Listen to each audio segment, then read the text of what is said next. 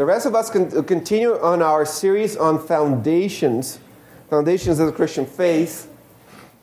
Have you ever heard of the book, The Institutes of the Christian Faith? It's uh, uh, John Calvin wrote it. Uh, he first edition was published in 1536. The final edition was published in 1559. And uh, throughout these years, he kept on reworking, changing order of chapters, trying to find the ideal way to teach the Christian faith.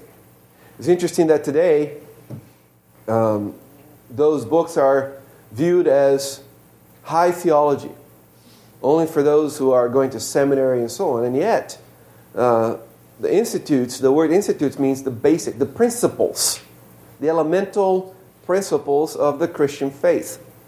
He wrote it as an apology or a defense for the Christian faith to uh, the King of France, and uh, was just to explain the basics of Christianity and how we, you know, we've gone uh, quite a bit away from that uh, these days. Uh, the uh, preface to the larger and shorter catechisms prepared by the Westminster Assembly say the preface says that the shorter catechism was written for children and those not intelligent enough to memorize the larger catechism. So adults were intended to memorize the larger catechism. And now even the shorter catechism is viewed as something that is uh, for the you know, highly theologically uh, minded and so on. And uh, we have moved some of the things that have historically been considered foundations to the Christian uh, faith, stuff that should be on the root level, to the leaf level, uh, and have forgotten to study these things. So that's one of the reasons why we're going through this series, and we're approaching um, the end of a few more weeks, and we should be done with this series, is to bring some of the stuff that now is considered high leaf theology back to where it needs to be, to the root, to the foundation of what we believe. We, we, we have studied what the Bible says concerning man, concerning humanity, concerning creation, concerning providence, concerning the Bible itself. And then we came into what the Bible talks about uh, concerning salvation, the doctrine of salvation uh, or soteriology. And we've been looking at it in a particular order, the order in which God has worked these things out logically. Uh, some call it the ordo salutis. And uh, there are 10 things that are involved in that. We've looked at the first four. We've looked at what the Bible teaches concerning effectual calling, concerning regeneration, concerning repentance unto life, and faith in Jesus Christ. Today, Lord willing, we're going to look at uh, what the Bible teaches concerning justification. And in God's providence, the portion where we are in 1 John is about adoption. So we're going to be considering that this morning in this morning's sermon as well. And then, Lord willing, in two weeks, we're going to look at um, sanctification both in its definitive form and its progressive form. A bit of a review from last week. Last week we took a look at repentance unto life and faith in Jesus Christ. Remember, these are this is a logical progression. I'm not saying that these things are happening necessarily chronologically, but as we think about them, it's, it's helpful to think about them happening in this logical order. Some of them are follow chronologically, and some are happening all at the same time. Effectual calling and regeneration are happening at the same time. Repentance unto life and faith in Jesus Christ are happening at the same time. But there's a logical progression that we are seeing here. These two steps could be uh, described as a person's conversion, as the experience of coming to Jesus Christ from our perspectives, uh, perspective. Uh, we define repentance unto life as that initial radical and conscious change of opinion, feeling, and purpose with respect to God ourselves, sin, and righteousness. You can see that repentance unto life, that first time we repent from being a sinner, is a, a whole person experience. Nothing is left out of, of that. Uh, we can see that involves our whole being. And because this is so important, we saw last week, it, it is a very grievous sin for a minister of the gospel not to call people to repent from, from their sins. It is a very grievous sin for a church not to have in their regular diet of preaching call to repentance because it is of the essence of coming to faith in Jesus Christ. And we saw also last week that faith in Jesus consists in three elements. So that, that when we put our faith in Christ, there are three things that we're doing. We, uh, we, we know the gospel. We must know the gospel. You cannot come to faith in Jesus Christ by accident. That is, out of nothing, without naming knowledge, coming to know Jesus. There's, you have to have know, know the gospel. You have to re- accept the gospel as true. That's this. You give assent the gospel, and then you have to make that yours. We can, we can accept something as true and still say, but you know what, I don't care for it. That's not faith. Faith receives that as being ours, as well as being true of me and our, my need, and I trust in the Lord Jesus Christ. So assent is cognition passed into conviction, and trust is conviction passed into confidence. So these three parts are part, uh, necessary parts of saving faith in Jesus Christ. And we saw the scriptures that taught that last week as well. And saving faith is the result of regeneration because we have been received a new heart. We're able to believe there. And lastly, last week we saw the saving faith is diametrically opposed to law keeping.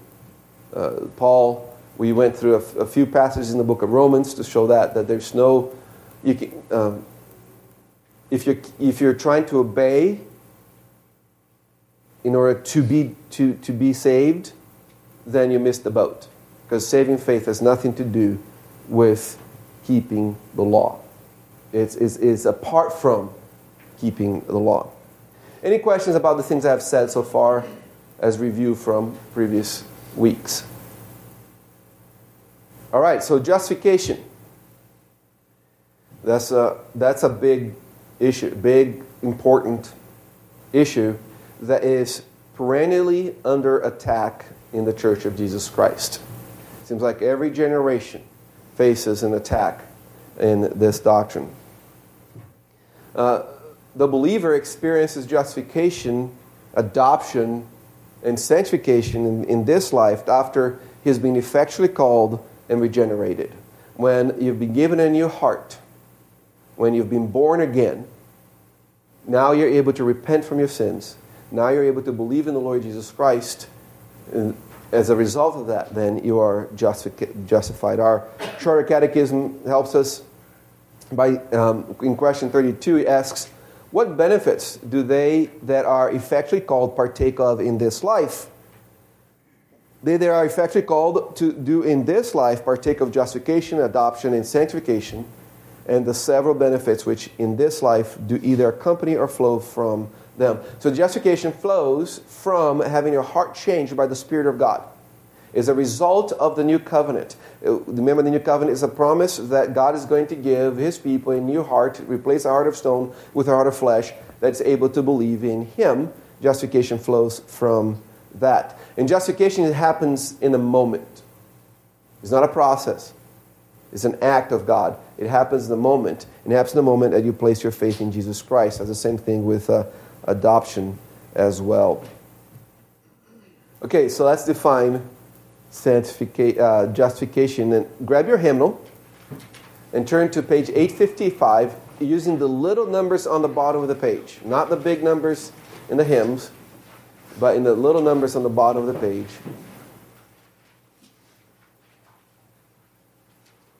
On page 855, you should find chapter 11 of the Westminster Confession of Faith. Is that correct? All right.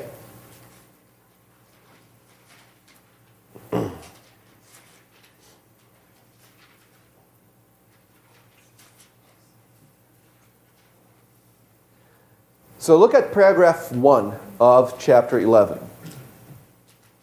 Those whom God effectually calleth, he also freely justifieth and then the confession is going to go through a bunch of uh, negations. He's going to tell us what justification is not, followed by some affirmations, saying this is what it is. So he freely justifies not by infusing righteousness into them. So uh, Asian infusion or whatever, you know, they have these restaurants that, that have different names that you're supposed to be mixing into. To infuse is to inject something into, right? So when God declares us to be righteous, that's what justification means to be declared to be righteous. He is not somehow doing something in us or to us. Nothing is happening in us when God declares us to be righteous. It's, everything is outside of us. So He's not infusing. It's not like you're getting a spiritual shot in the arm and somehow we are now uh, justified. Continue, says, but by pardoning their sins and by accounting and accepting their persons as righteous.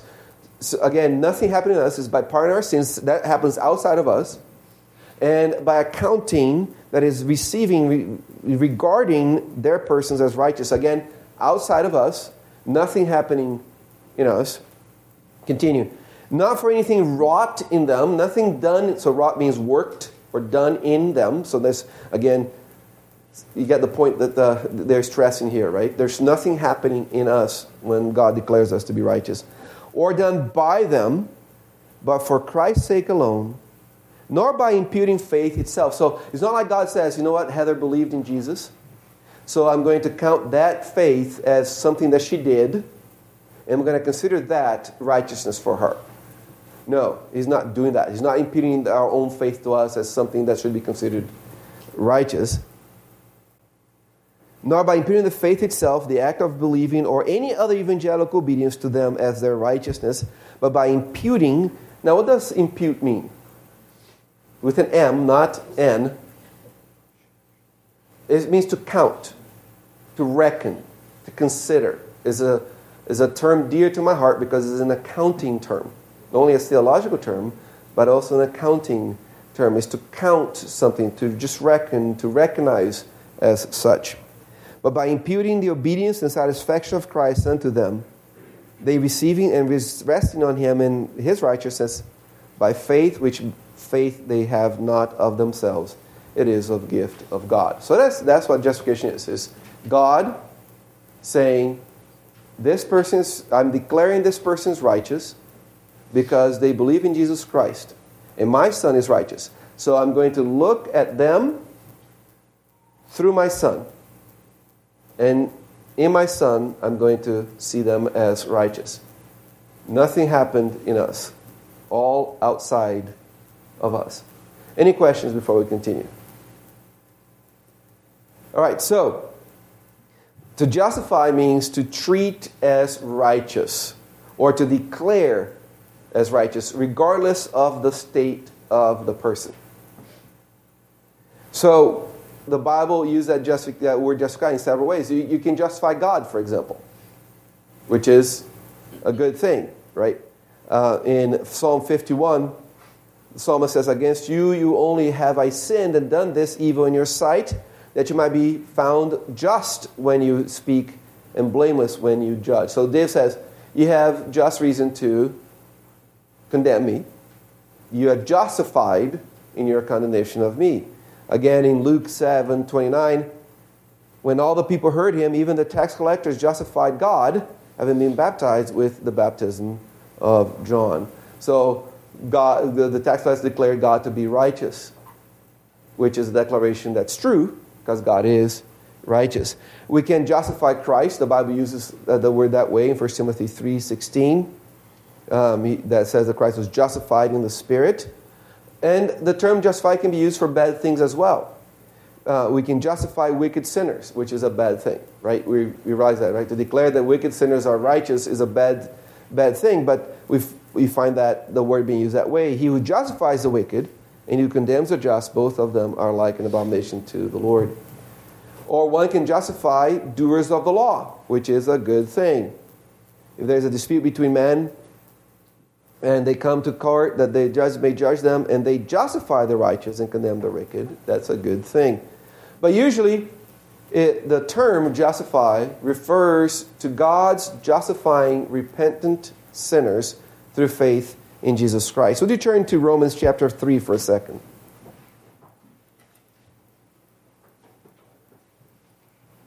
We needed a desk, little desks for this class. We need the hymnal open and the Bible open. And Look at Romans chapter 3 for a second.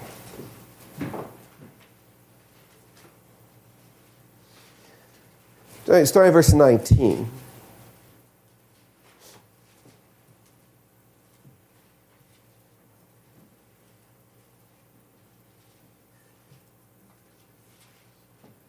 The apostle says, Now we know that whatever the law says, it says to those who are under the law, that every mouth may be stopped and all the world may become guilty before God.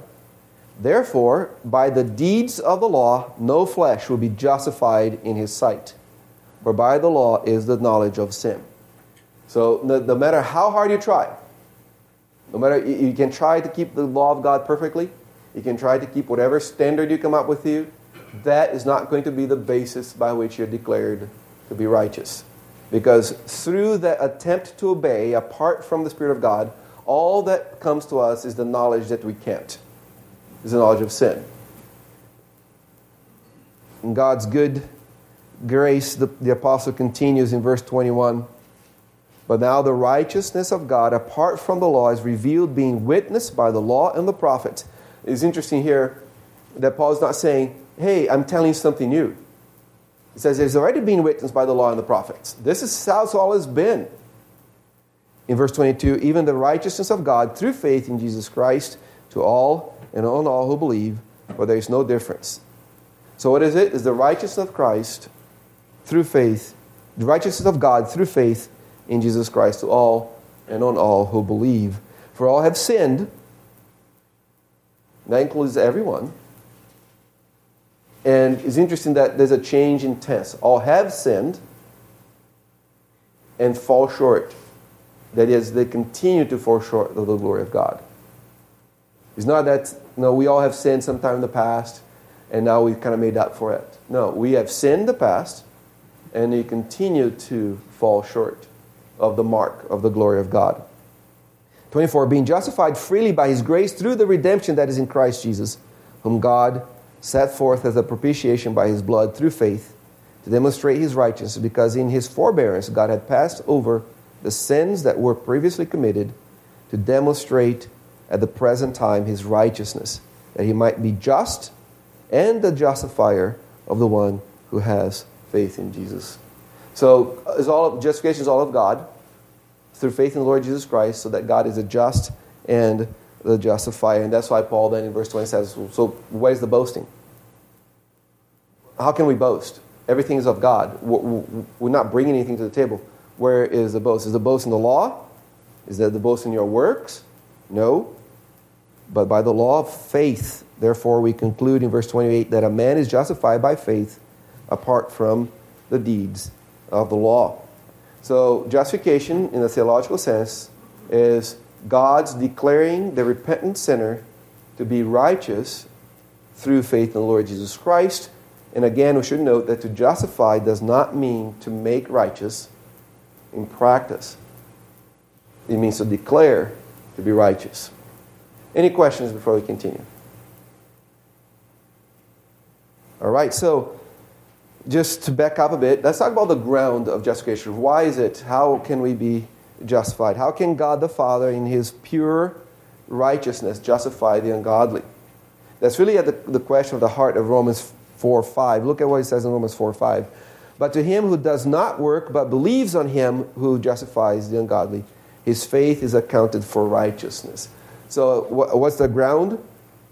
Faith. Faith in Jesus Christ. The ground justification is not righteousness found in us, as Paul already told us in Romans.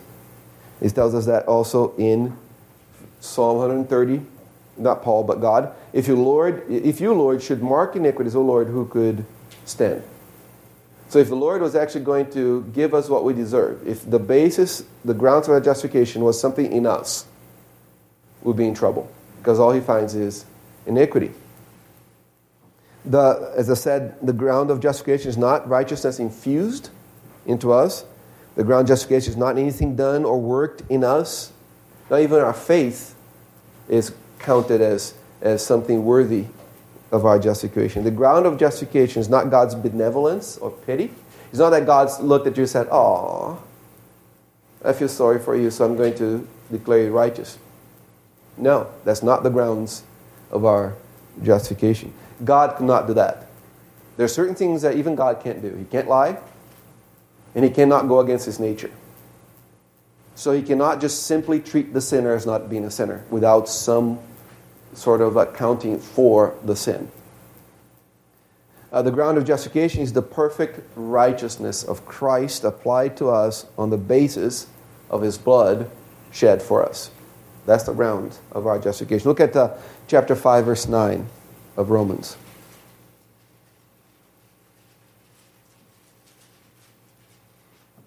Paul says, Much more then, having now been justified by his blood, we shall be saved from the wrath through him. It's through the blood of Christ that we are justified. Paul says the same thing in Ephesians 1 7. In him we have redemption through his blood, the forgiveness of sins, according to the riches of his grace. Any questions on that? Yes, Adam. Thank you. How does it fit in that Abraham believed God and was accounted to him for righteousness? How does that? Can, can we? Uh, we're going to get to Abraham and to David in chapter four in just a second. Is that okay? Hold on. If I don't answer that, bring it up again. All right. Any any other questions I can deflect?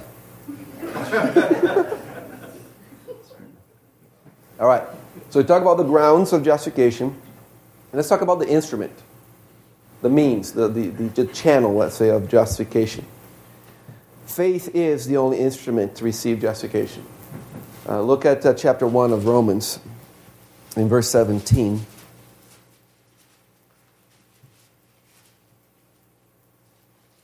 For in it the righteousness of God is revealed from faith to faith, as it is written, the just shall live by faith. And then if you look at chapter 3, verse 28 of Romans, Paul says, Therefore we conclude that a man is justified by faith apart from the deeds of the law. Faith is the only instrument to receive justification. It's the only thing that connects us to God is faith in the Lord Jesus Christ. Paul repeats that in, Galatians chapter 2, verse 16. Knowing that a man is not justified by the works of the law, but by faith in Jesus Christ, even we have believed in Jesus in Christ Jesus, that we might be justified by faith in Christ, and not by the works of the law. For by the works of the law, no flesh shall be justified. It's interesting that in the last 20 years, there's been a lot of debate uh, on the book of Galatians. People saying that Paul does not teach justification by faith alone in the book of Galatians. And yet, we come a passage like this, and what is it? If is what is Paul teaching then? If he's not teaching justification by faith alone in the book of Galatians, it's interesting. It's important that we remember that faith has always been the instrument of justification. When the very first person who was ever saved by the Lord Jesus Christ, just I believe was Adam and Eve themselves, to the very last person, faith is all is always going to be that instrument. It didn't change from the Old Testament to the New Testament. It's always been the same. If you still have uh, your hymnal open to page 855, I don't know if this is going to be on 855, but it's, uh, paragraph 6 of chapter 11. So somewhere in there.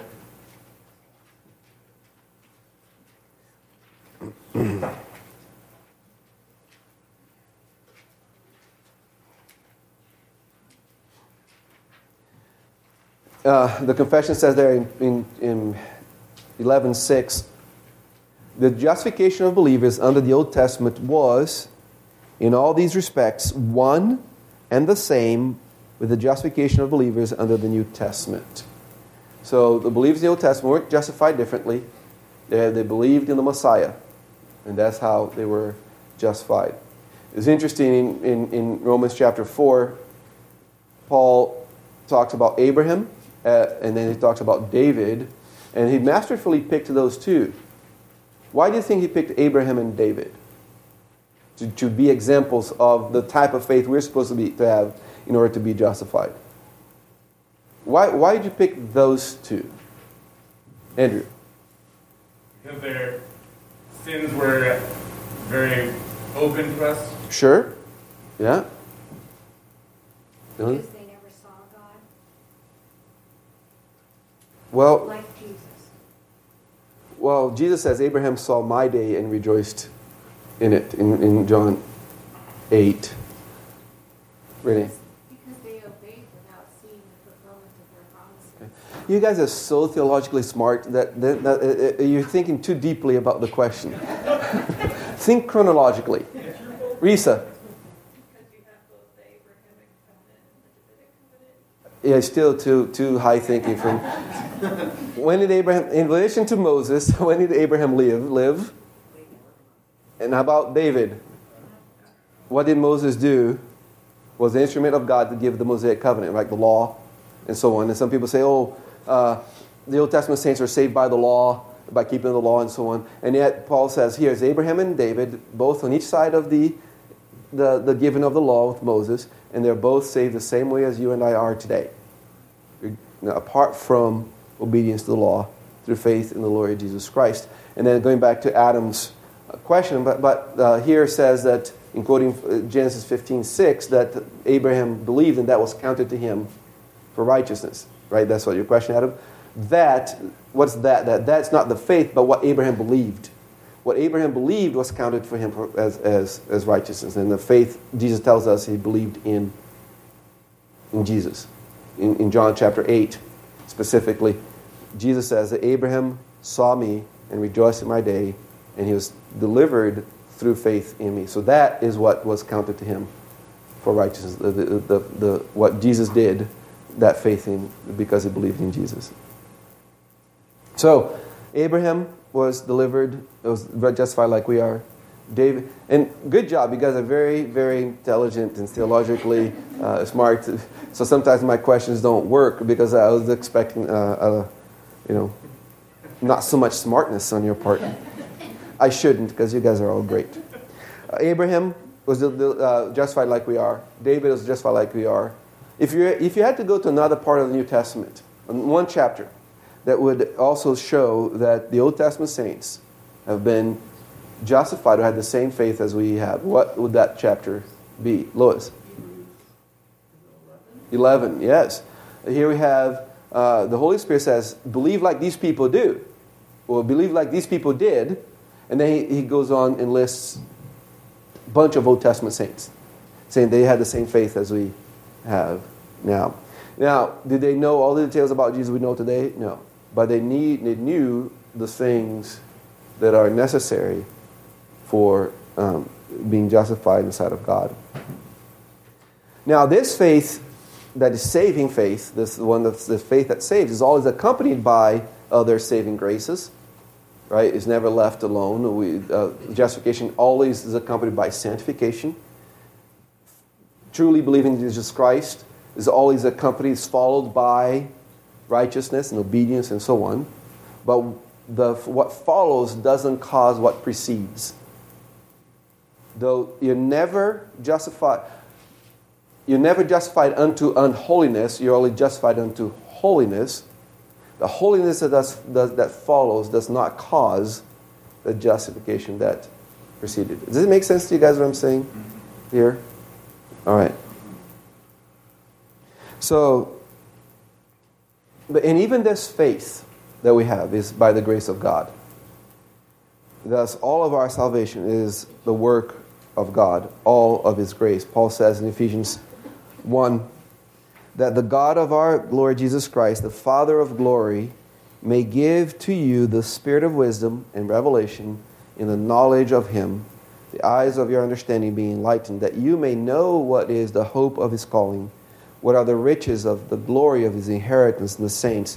And what is the exceeding greatness of his power toward us who believe according to the working of his mighty power? What is, what is Paul praying for? That God would give them these things. So even this faith in Christ is a gift of God. In Ephesians 2 8 and 9 tells us that, right? That in that, not of yourselves. That there is the whole thing about believing in verse 8 there. Any questions before we continue? All right, the time of justification. When is it that uh, we become justified? Well, justification is applied at the time faith is exercised. The moment we believe, we are justified. You can see that in paragraph 4 of, uh, our, of chapter 11. We're not going to read that, but you can see that there. Just, justification continues. So it's not like we're justified and then that we're done being justified. It continues. We continue in a state of just being justified. We never lose that through our whole life. We see that in paragraph 5 of the confession.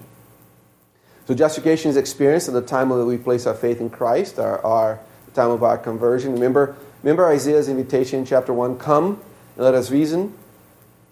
And when, when you come, what happens? According to Isaiah 118.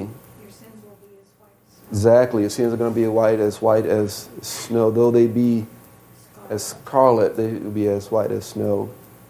And that state of justification continues throughout the life. We will never, from the moment we believe in Jesus Christ, God the Father always sees us as righteous, as perfect. No, no, or, or as not guilty of our sins from that moment on. Um, uh, John tells us that in 1 John, where uh, we continue to have access to God.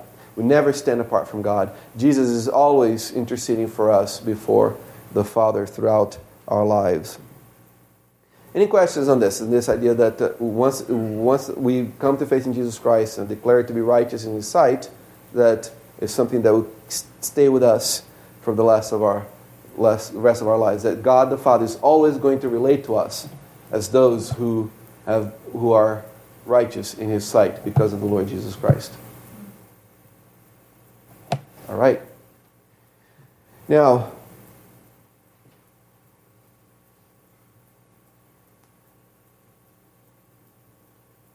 as a believer, do you ever experience experience? I'm not saying that I'm not talking about reality, but your experience, a subject, subjective experience. Do you ever experience God distance distance from you? Do you ever experience chast, uh, uh, discipline from the Lord? Yes, right? And so, although the Christian is justified throughout life and all his sins are forgiven, he still may be chastened in this life and even lose rewards in the next life for his sins. Uh, look at, uh, again, if you have your, your, your hymnal open, um, look at paragraph 5 of the confession of chapter 11. Um, it, uh, if you look through it, you're going to find the place that says, Yet they may, by their sins, you see that there? Yet they may, by their sins, fall under God's fatherly displeasure. It's important that it's not judicial displeasure, it's fatherly displeasure. It's not, it's not judging necessarily as a distant judge, distant judge, but as a father, and not have the light of his countenance restored unto them until they humble themselves, confess their sins, beg pardon, and renew their faith and repentance. Remember, justification is something that happens outside of us. Doesn't mean that we are experientially sinless.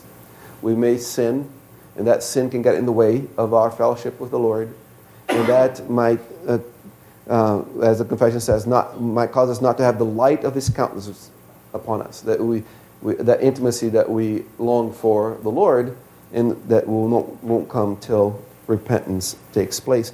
But there's more than that. There's also chastening, discipline that happens to us for our good. In Hebrews chapter 12, um, the Holy Spirit says that a father who loves his children will always discipline them. If that's true of the sinful human parents, how much more should that be true of our perfect, holy God who wants our good? And what we do in this life affects the life to come as well. And there are, you know, our confession teaches, and I think rightly so, that sins committed even by the justified, whether omission or commission, might affect our eternal uh, blessings as well.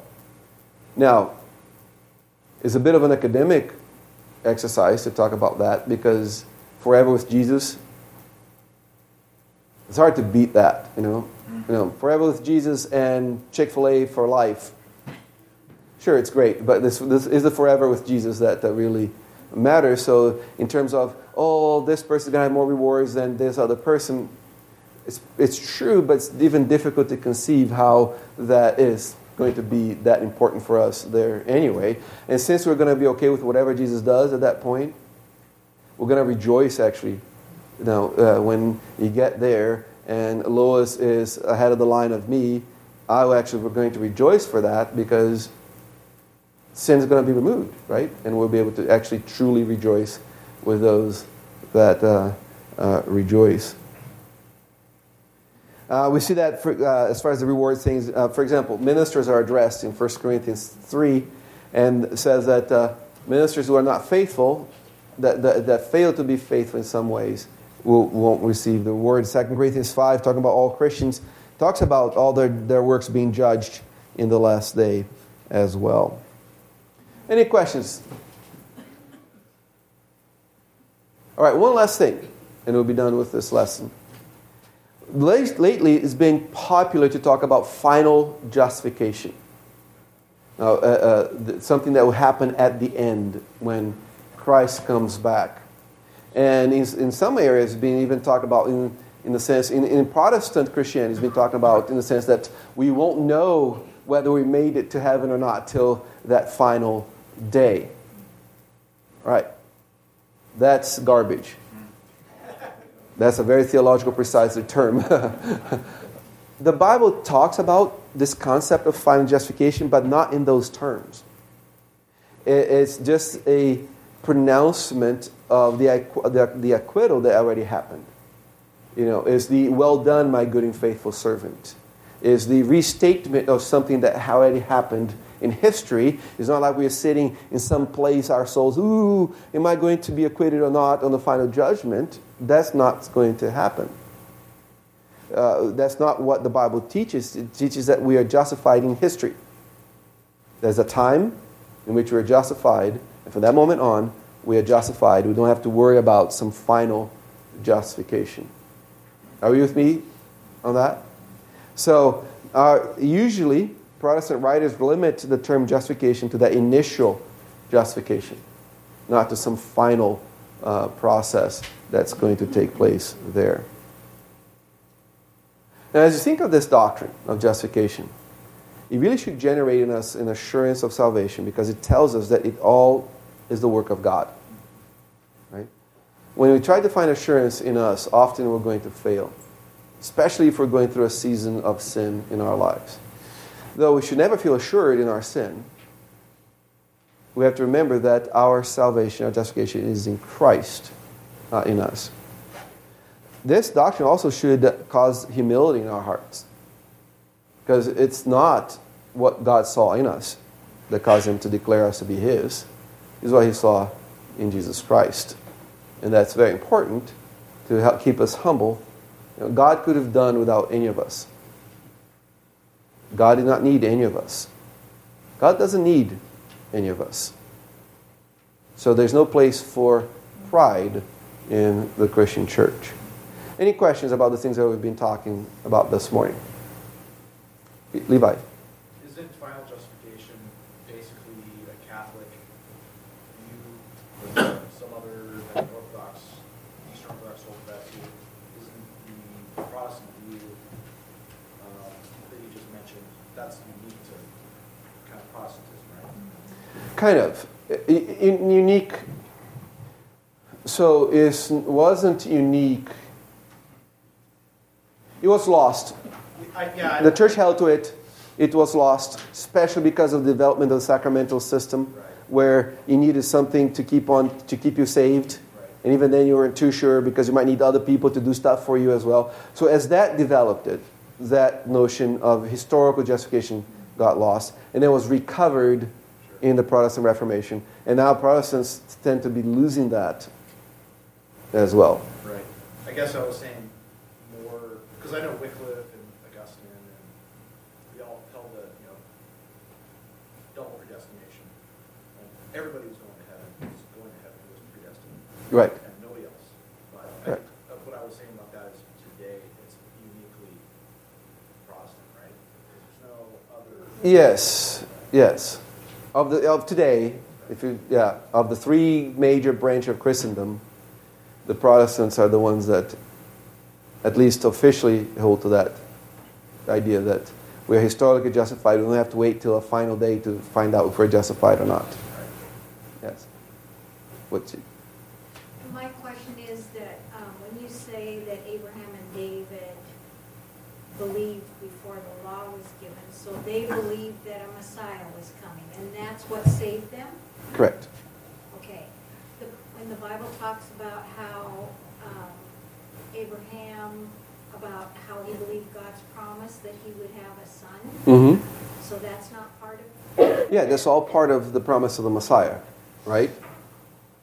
Right? It was through that son, that the, the seed of the woman, that Satan said was going to be crushed and all things made right and so on.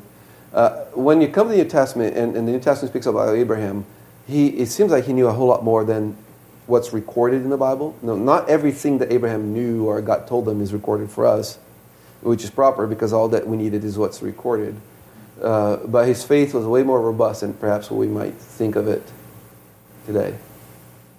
I thought I saw something. Mike, Who, who is that final justification coming from in the Protestants, and how do you read their motivations, and what are they after?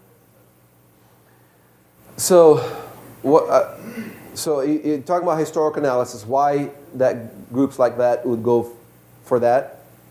No, it's just like when these things come up, it always seems to serve some kind of cultural purpose. So, yes. So that's okay. So, it, um, there was a desire, a right desire, in a in, in a large group of people, to counteract the individualism of American Christianity, like me and Jesus. So the pendulum was on the wrong side. With almost every reaction, the pendulum tends not to rest in ba- at balance, tends to go over, right? So, in order to address a true issue over individualistic Christianity, they went over here and made everything uh, corporate. Um, so, everything is, is covenantal. Everything is, uh, salvation is being member of a church. And since that can't really get, give you assurance, since that's what being saved is being member of a church, then you have to wait till some future time when God will tell you whether you are truly in heaven or not. Right? To be elect in, is to be a member of a church, not necessarily going to heaven and so on. And since there's no certainties there, then you have to wait for some future time in which God looks at uh, did Mike really keep my covenant with me as I wanted him to keep? Uh, okay, yes. So check. Mike, coming up in the last day. Right. So that's kind of and and you know we wanted it to be here where uh, each person comes to faith in Jesus Christ as his own in faith, and through that faith he is joined to a collective, not the other way around the collective is not what joins you to Christ. Does it make sense? Christ is what joins you to the collective. So historically, that's I think where we got here. Um, so. Jim. I just wanted to kind of step back and say, oh, I guess thank you, one, for covering all this stuff, but backing up, I'm looking at this as a whole, starting with God's calling. Because a lot of people get caught up in, well, I'm- my faith saved me up. And that kind of gets into the outside of the, I don't know, reformed view, I guess, Arminian. Mhm. So it was good to hear that before we heard everything else, including today. Faith, my faith saved me, my faith justifies. Mhm. It's important to grasp that you can't even have faith apart from Christ. Yes. Thank Apart you. from the work of the Spirit first Yes, in, in our hearts. Yes. Any other questions before we close?